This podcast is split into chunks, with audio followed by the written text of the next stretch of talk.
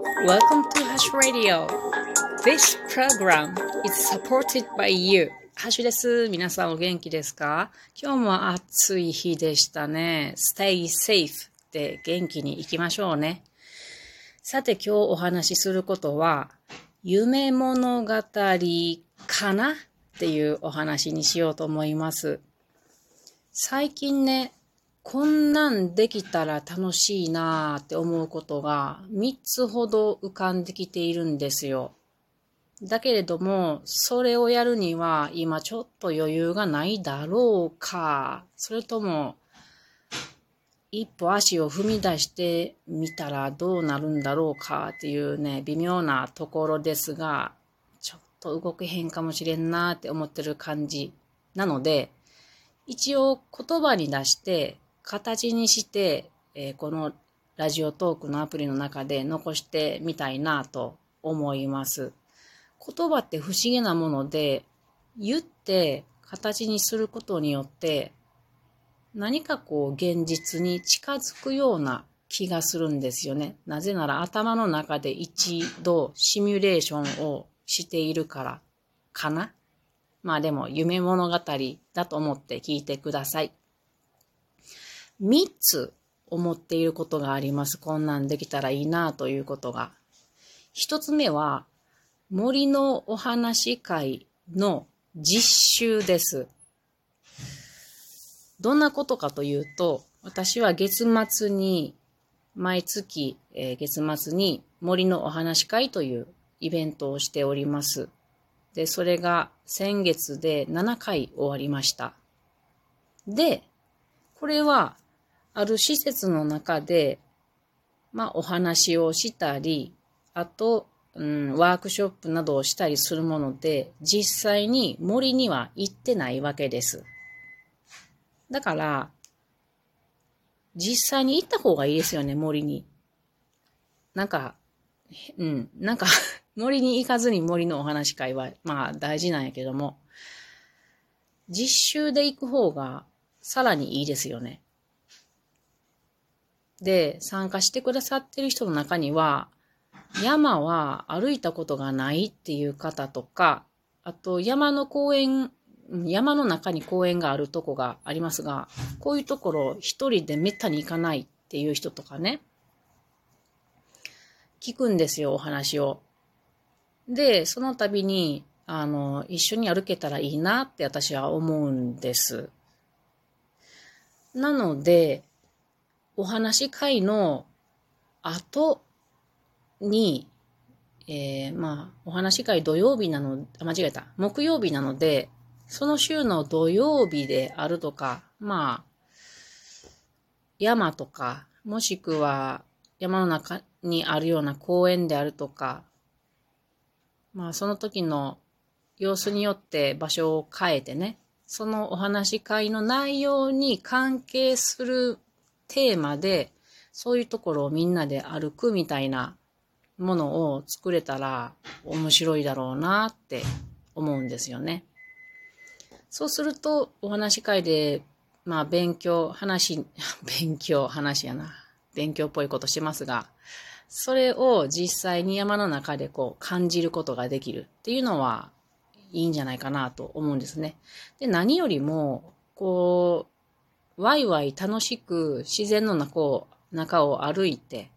で、まあ、朝から歩いて昼頃に終わり、で、昼ご飯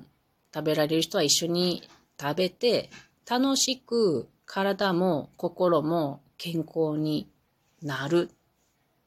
ていうのが一番いいなって思うんですよね。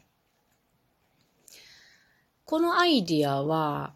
あの、実は参考にしているものがあって、和歌山県にいた時に、私は森づくり塾というものに参加していました。で、この森づくり塾というのは、この名前の通り森のことを1年かけて教わる。まあ、座学があって、座学が確か水曜日やったかな、火曜日やったかな、にあって、その週の日曜日に実習をするっていうスタイルなんですね。これは今も森づくり塾は和歌山であるので、皆さんよかったらもうそろそろ、えー、なんや、もうそろそろ申し込み期間になってくるのかな？調べてご参加ください。宣伝。あ、また宣伝せなあかんな。また改めて宣伝しますが。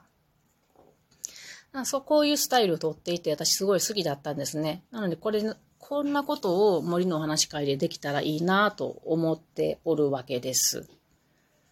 で、今日、夏、暑い夜、夏の夜はそんなに暑くなかったんです。気持ちよかったんですよ。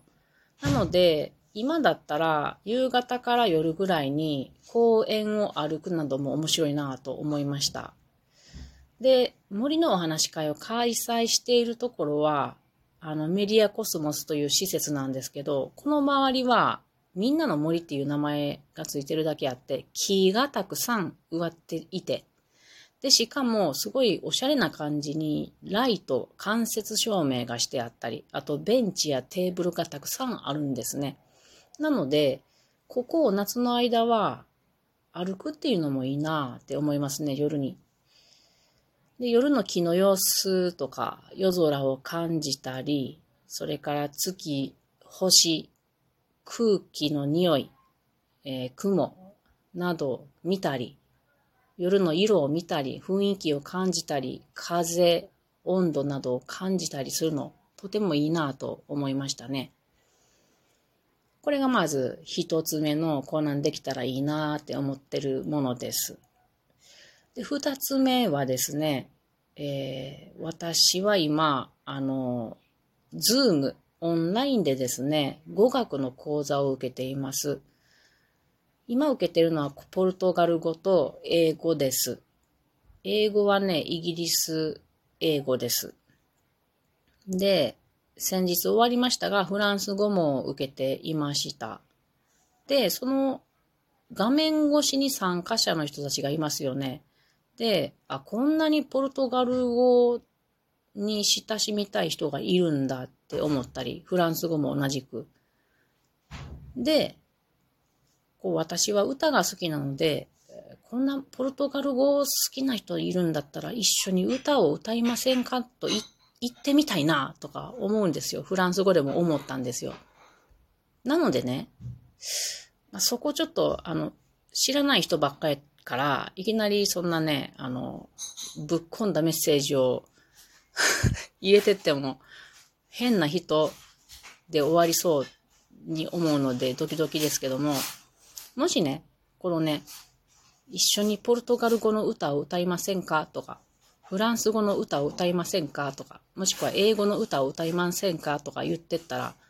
面白ないって思ったんですよね。つまり、外国語の歌を歌うサークルを作ったらめっちゃおもろいやんって思うんですけれども、このアイディアどうでしょうか？